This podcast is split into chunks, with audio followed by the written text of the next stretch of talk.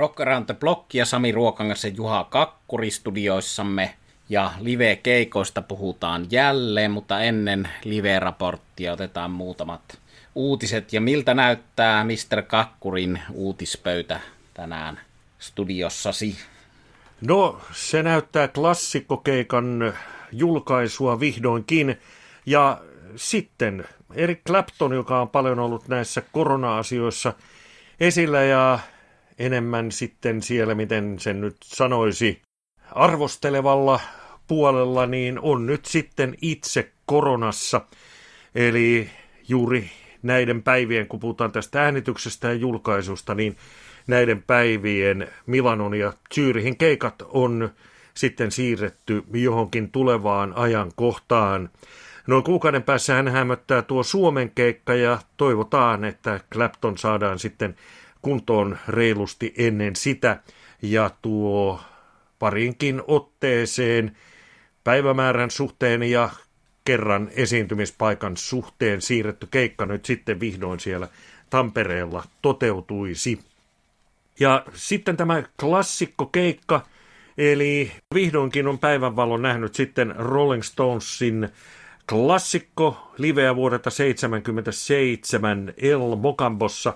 Bändi silloin soitti nimellä Cockroaches. Tuo oli vähän tuollainen salakeikka April Winein lämpärinä olivat. Ja itse asiassa siellä oli parikin keikkaa. Ja nyt on sitten tosiaan tarjolla julkaisu tästä. Neljä biisiä on aiemmin ollut Love You Live live-albumilla, mutta nyt on sitten enemmän tarjolla. Mutta ei mennä tähän nyt, vaan tehdään tästä sitten ihan omaa juttuaan. Tuodempana mennään nyt sitten Sami sinun uutisiisi. Mä aloitan uutiseni tuolta Iron Maiden leiristä, eli nythän meillä on tilanne, jossa Iron Maidenin Euroopan kiertoen lähipäivinä käynnistyy. Se ei ole uhattuna toistaiseksi ollut, niin kuin tuo Claptonin kiertoen nyt sitten Juha kertoo, että se on koronan takia hiukan kiikun kaakun, mutta Claptonin kiertoista sanon sen verran ennen tota Iron Maiden asiaa, että ennen kiertoittahan Clapton ehti soittaa 7. päivä ja 8. päivä toukokuuta Royal Albert Hallissa tuolla Englannin keikkapaikoista ruhtinaali Simmassa. Ja siinä on nyt paljastus, sulkekaa korvanne ja skipatkaa tämä kohteus, ette halua kuulla paljastusta mahdollisesti liittyen tähän Suomen Clapton keikkaan, mutta hän soitti siis noilla keikoilla Leila klassikokappaleen kahteen kertaan sekä akustisesti että sähköisesti, ja se on minusta hieno asia, sillä monesti Clapton keikkoihin on liittynyt se, että puhutaan, että soittiko sähköisen vai akustisen Leilan, niin nyt hän soittaa ne molemmat, tai soitti ainakin Royal Albert Hallissa. Ei voi koskaan tietää, Clapton ei kauheasti varioi tuota keikkasettiä. Nykyään hänellä on sellainen, että hän haluaa muistaa ne biisit ulkoa, ei halua käyttää promptereita ja lukea biisin tekstejä ja kaikki pitää raittiin herrasmiehen muistaa, niin kauheita vaihtelua ei tule, mutta paljon tai useita kertoja Claptonin Royal Albert Hallissa nimenomaan nähnyt ja tiedän, että siellä saattaa tapahtua jotakin normaalista poikkeavaa, eli toivotaan, että näin tapahtuu myös Suomessa, että näemme Claptonin ja että hän soittaa ton Leilan sitten kahteen kertaan. Mutta eli Iron Maiden osastoa, eli Paul Dianno, monelle rakas Iron Maidenin varhaisvaiheen lauleja, ei ole ensimmäinen lauleja, siellä oli Paul Mario Deite ja muuta laulajaa jo ennen tätä Paulia, mutta kahden ensimmäisen Iron Maiden albumin vokaalisti on Kroatiassa ollut terveysongelmiansa hoidattamassa. Hän on ollut erilaisten sairauksien uuvuttama ja no päihdeongelmatkaan eivät ole kellekään salaisuus, mutta nyt kuitenkin on ilouutinen siltä osin, että Paul Diannolta on tällä hetkellä ennakkotilattavissa hänen uuden kroatialaisten muusikoiden ja osin brittimuusikoiden kanssa tekemänsä War Horse-projektin single. Ja tuohon DVD-muodossa saatavaan singleen tulee mukana sitten tollanen Paul Dianno videotervehdys, jossa hän kiittää kaikkia tämän singlen ostaneita, koska rahaa tästä singlestä menee suoraan noihin hänen lääkärikuluihinsa, noihin operaatioihin, joita hänelle jalkaan tehdään ja muuallekin siellä Kroatiassa. Ja tämän paketin mukana tulee myös tämmöinen aika hieno Paul Dianno Kroatia 2022 T-paita, eli niitä näkyy tällä hetkellä olevan 30 kappaletta jäljellä. Paul Dianno on esiintymässä 21. toukokuuta tuolla Kroatiassa ilmainen keikka, jossa esitellään tätä uutta kokoonpanoa ja musiikkia. Ja hän on tehnyt näitä sinkkuja ja teepaitoja 666 kappaletta, yllätys, yllätys, joista 333 myydään siellä ilmaskeikalla. Ja ensimmäistä 333 on nyt tilattavissa, ennakkotilattavissa. Eli kaikkea hyvää Paul Diannolle, jolla muuten oli syntyvä päivä tätä äänittäessä 17.5. onnea ja kaikkea hyvää Iron Maiden laulejalle. No sitten minun toisena uutisena tällainen kertaus tulevasta Suomen live-musa-tarjonnasta. Hienoa, että live-musiikkia on tulossa ja on taas tiedossa lisää. Eli kun Zetro Tal soitti tässä huhtikuun lopussa Suomessa, niin sen keikan yhteydessä johtaja Jan Andersson vahvisti, että Zetrotal nähdään Suomessa myös syksyllä 23, ja siellä on iso liuta paikkakuntia. Siellä on tulossa Kuopio 10. marraskuuta, Oulu 11. marraskuuta, Tampere 13. marraskuuta ja Helsinki 14. marraskuuta. Zetrotal, ja nyt kun kerran bändi oli huhtikuussa 22 hyvässä kunnossa Suomessa, niin varmasti moni meistä haluaa edelleen ton iki klassikkobändin nähdä. Ja Zetrotal musiikkia on kuultavissa livenä jo aikaisemmin, vuotta aikaisemmin tuota Jan Anderssonin Zetrotalin keikkaa marraskuussa 22. Martin Barre, tuo Zetrotalin pitkäaikainen kitaristi, se rakastetuin Zetrotalin kitaristi, keikkailee Tapiola-salissa – ja päivämäärä sille on 29. marraskuuta. Ja meillähän täällä podcastissa Kauppilan Pauli arvosteli tuon keikan Berliinissä nähtyänsä, eli se jakso kannattaa kuunnella, jos kiinnostaa. Ja olen saanut tuolta pikkulinnut laulaneet niin sanotusti, eli musiikkiharrastajat vinkanneet, että tämä Martin Barren Aqualung-levyä juhlistava kokoonpano soittaisi myös Porissa – siitä en nyt tuossa googlettamalla löytänyt mitään tietoa muuta kuin paikallislehtien juttuja siitä, että Martin Parren piti tulla Poriin viime vuonna ja se on siirretty tälle vuodelle, mutta mitä todennäköisimmin se sijoittuu kaiken järjen mukaan tuonne Tapiolan myynnissä olevan Martin Parre Aqualung juhlakeikan lähistölle se Porin keikka. Mutta Zetrotal musiikkia tulossa, hyvä niin, ja Aqualungia on hyvä juhlistaa yhtä kaikkien aikojen henkilökohtaista suosikkilevyäni.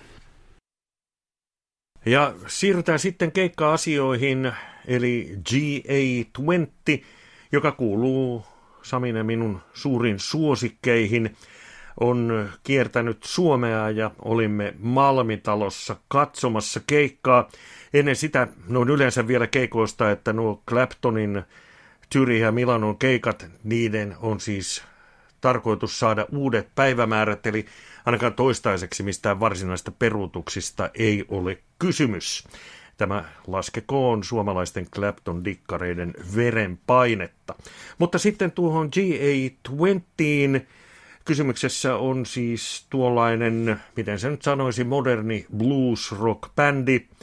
Perinteistä, mutta kuitenkin uudella twistillä ja persoonallisella otteella ja tietysti sitten vielä kitaristien, niin tässä on kaksi, vaikka on trio, on rumpalin lisäksi kaksi kitaristia, ei basistia. Sami saa analysoida tätä asiaa hetken kuluttua tarkemmin, mutta sanotaan, että kumpikin kitaristeista oli tietysti farkkuasuineen tuollaista perinteistä osastoa, mutta sitten oli hipsteripartaa ja näin päin pois. Että tavallaan tällaista päivitystä tähän päivään.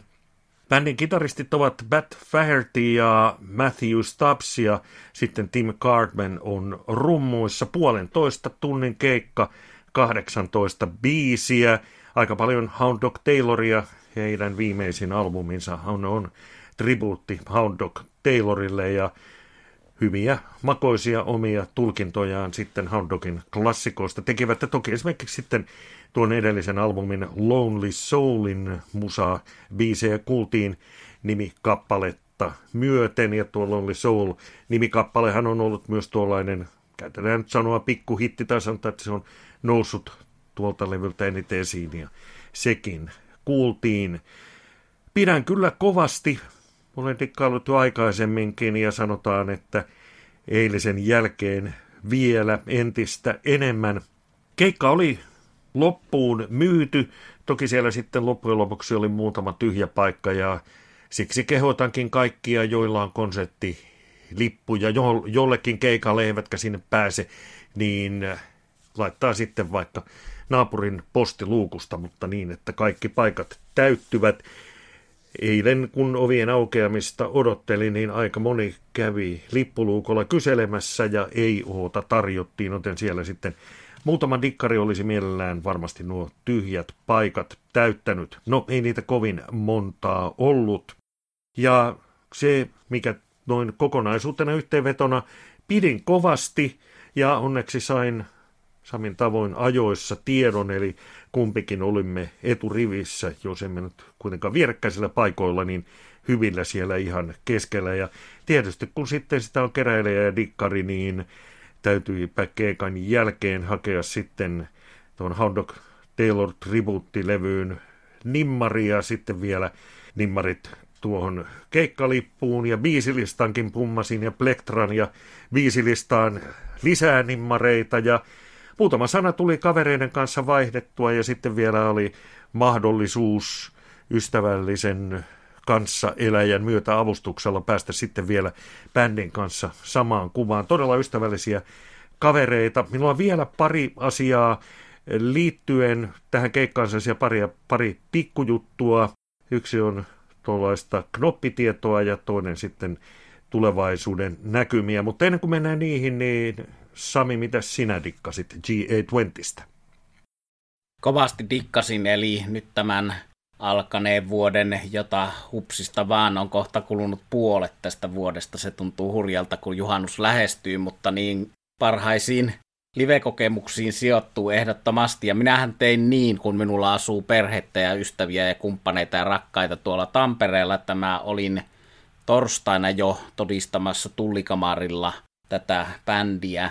Ja Juha, jos joku meistä tietää sen, että välillä on hyvä katsoa samaa bändiä useamman kerran samalla kiertueella, ja totensi sen nyt tämän kohdalla, että koska Malmitalon rauhallinen tollanen teatterisali miljöö maanantai-iltana, vaikka se loppuun myyty oli, niin siellä istuttiin hirren hiljaa.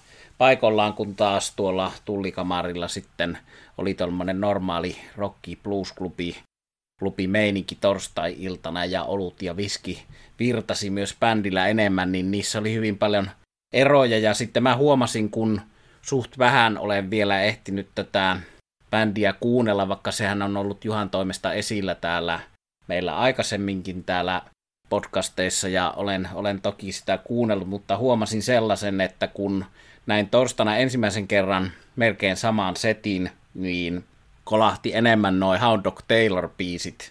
Eli se, että yksi minun suuria suosikkeja Hound Dog Taylor and House Rockers Alligator Blues klassikkolevymerkkifirman tärkein kiinnitys, mitä ilman koko tuo levymerkki ei olisi syntynyt, niin se, että nähdä sitä musiikkia jonkun soittavana, no mä olen jonkun Magic Slim and the Teardropsin 20 mitähän siitä on melkein 30 vuotta aikaa, niin nähnyt sitten soittavan joitakin yksittäisiä Hound Dog Taylor biisejä, mutta se, että tämä G820 vasta 2018 perustettu bändi, johon tämä rumpali oli liittynyt vasta 2019, niin soitti tosiaan korona-ajan aikana joutilaisuudessaan tekemällään Hound Dog Taylor-tribuutilla julkaistuja biisejä, niin kolahti torstaina tämä Hound Taylor Blues-materiaali, sitä voi jonkinlaisesti punk bluesiksi kutsua, mutta sitten nyt toisella kuulemalla kiinnitin enemmän huomiota näihin bändin omiin biiseihin, ja mä tykkäsin toisella kulmalla enemmän sitten jo niistä, mikä oli hauska huomata, että tämähän ei ole pelkästään tribuuttibändi, vaan heillä on hyviä omia biisejä, mitä on aika vaikea luokitella. Ne on vähän tuollaista Black Keys, White Stripes, eräänlaista nykyversiota bluesista.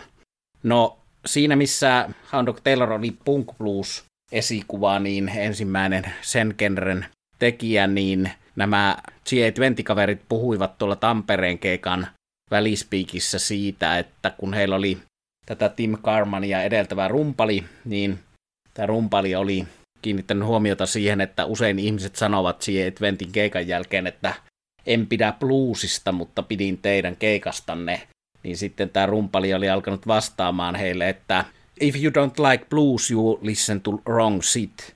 Eli jos et pidä bluesista, niin kuuntelet vääränlaista bluesia näin kauniimmin sanottuna. Eli sitä on monenlaista ja tietty tuollainen rajojen rikkovuus, mikä tähän bändiin liittyy, niin oli siinä kyllä hauskaa, että hyvällä tavalla yhtymäkohtia johonkin Black Keessiin, että tehdään 2020-luvulla omanlaista musiikkia. No muuta eroa suuria niissä ei Tampereella Helsingissä ollut. Helsingissä vähän enemmän ehkä soundi oli pykälän huonompi kuin Tampereella kokonaissoundi. Se oli kova ja siinä oli ehkä enemmän ongelmia tuossa japanilaisen halvan kitaran vireessä pysymisessä tällä päävokalisti-kitaristi Pat Faherilla oli, oli paikotellen kitara enemmän epävireessä kuin Tampereella ja sehän johtuu tuollaisen halvan japanilaisen kitaran käyttö siitä Hound Dog Taylor soundin jäljittelystä. Ja vielä sen verran Hound Dog Taylorista, että jos joku ei tosiaan tunne noita levyjä, niin kannattaa tutustua. Eli se oli G20 tavoite, että kun he tekevät coverlevyn Hound Dog Taylorin musiikkia, niin ihmiset löytävät, tuntevat paremmin. Yhä useampi löytää Hound Dog Taylorin. Ja sen enempää Hound Dog Tayloria nyt puimatta tässä, niin sanon, että siinähän siis rumpali Ted Harvey, itse Hound Dog Taylor ja sitten toinen kitaristi Brewer Phillips soittivat tuommoisella kummallisella 70-luvun blues-virityksellä, jossa siis soloa soittaessa, kun toinen kitaristi soittaa lead-kitaraa, niin toinen soittaa sähkökitaraa kuin se olisi basso.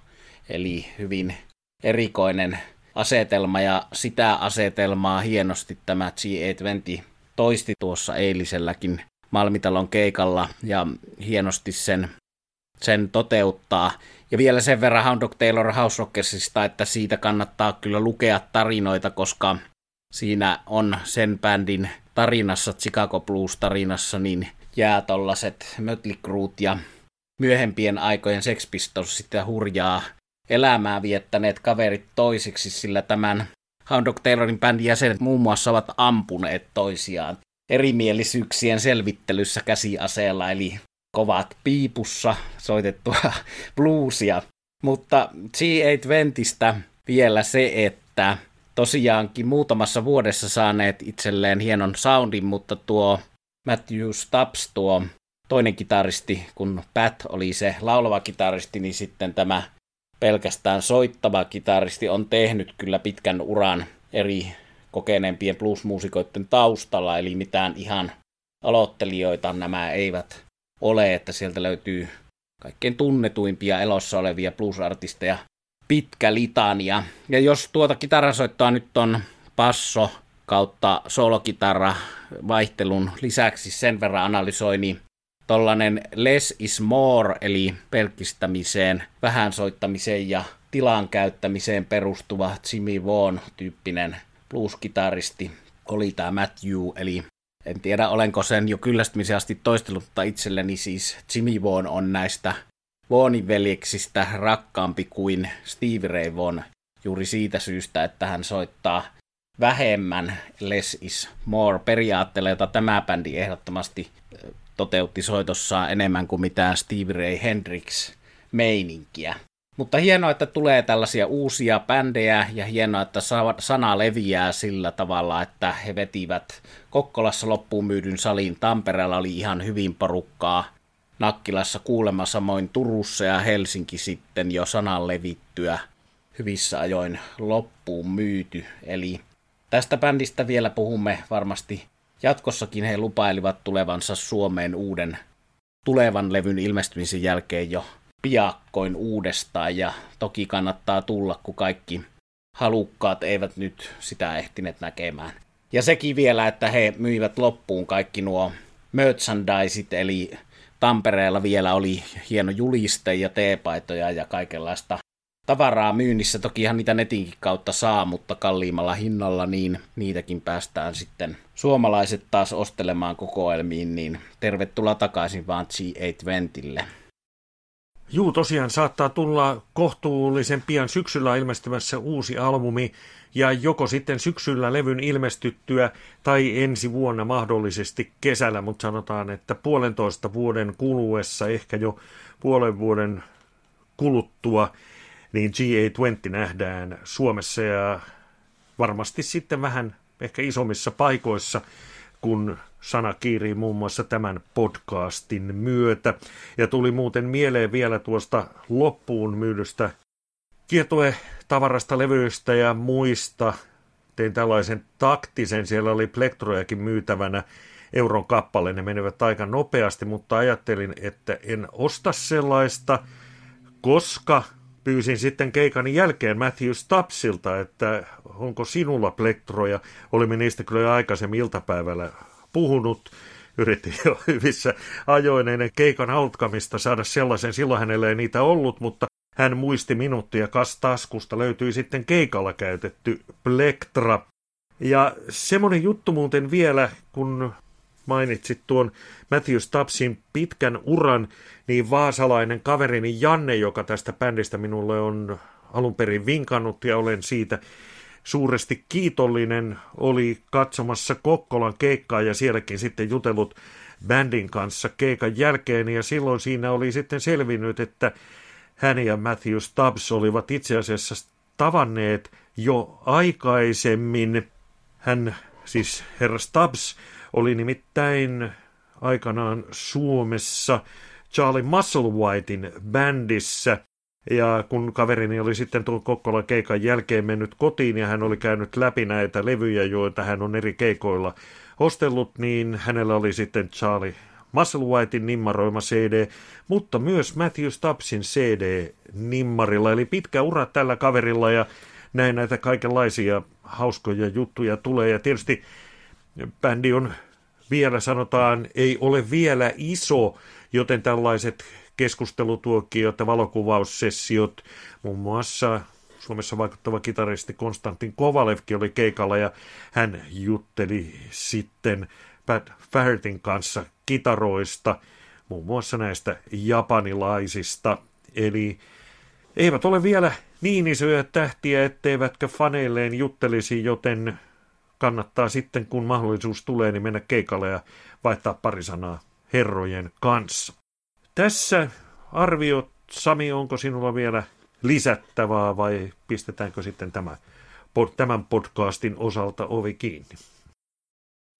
No sen verran vielä lisään, että tosiaan tuollainen pitkä musiikillinen historia, joka siellä kuuluu, enkä nyt tarkoita tuota Charlie Musselwhitein kanssa soittelua, vaan sitä, että siellä kuuluu tuollaista niin kuin 50-luvun Rhythm Bluesin jonkun Guitar Slimin ja Professor Longhairin ja tällaisten melodisiakin biisejä, Charles Brownin eri näitä melodisia biisejä esittäneiden perinnettä, eli hyvin pitkää amerikkalaista musiikkiperinnettä esittävä bändi, ja hyvin osasi säännöstellä sitä, että ei niin kuin liikaa tuota pelkkää Hound Dog Taylor kamaa, joka on aika puuduttavaa sitten loppujen lopuksi tuo tietty samantyylinen slide-kitaran veivaus ja, ja ne biisit kaikessa tehokkuudessaan, niin toimi paremmin niin, että siellä tulee välillä erilaista kamaa. Sen verran, kun siellä näkyy noita entisiä Blues News-kollegoita ja Nurmen Perttiä ja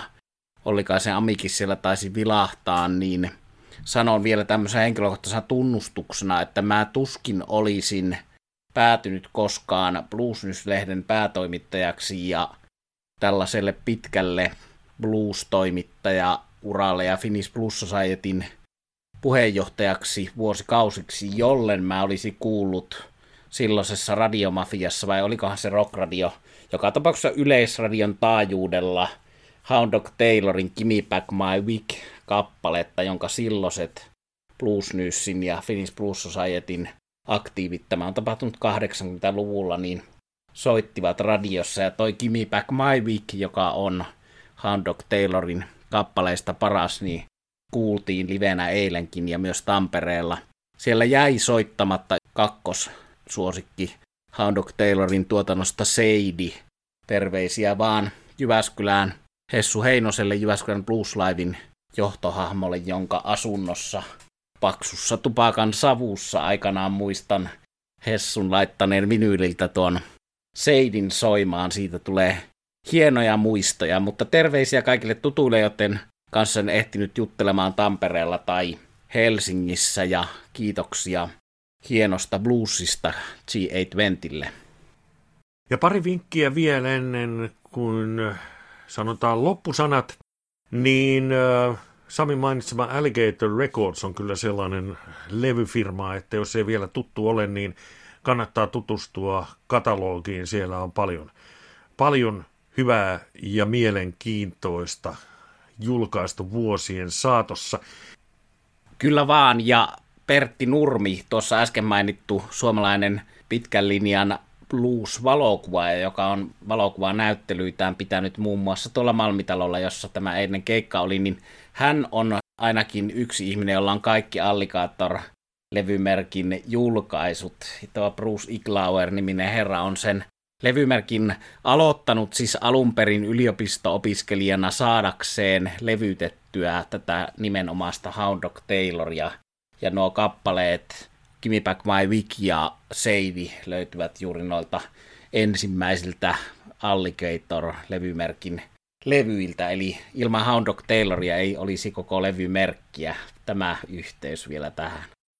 Ja ihan viimeisenä vinkkinä Hound Dog Taylorista, että suosittelen, että menet Googleen ja laitat sinne hakusanoiksi Hound Dog Taylor ja Fingers. Ei kerrota tästä sen enempää. Nyt me vetäydymme kuuntelemaan levyjä, etsimään uutisia ja katsomaan sitten, että mille kaikille keikoille me tässä olemme menossa. Vähän on tässä käynyt niin, että viimeisen parin vuoden aikana ostettu keikkalippu ja nyt ketsuppipullo onneksi on auki, joten täytyy nyt sekata, että mihin sitä oikein onkaan menossa. Mutta hei, tässä kaikki tämän jakson osalta palataan taas asiaan. Eli Sami Ruokangas, Juha Kakkuri kiittävät. Tässä tämänkertainen Rock Around the Block podcast. Kiitos kuuntelusta.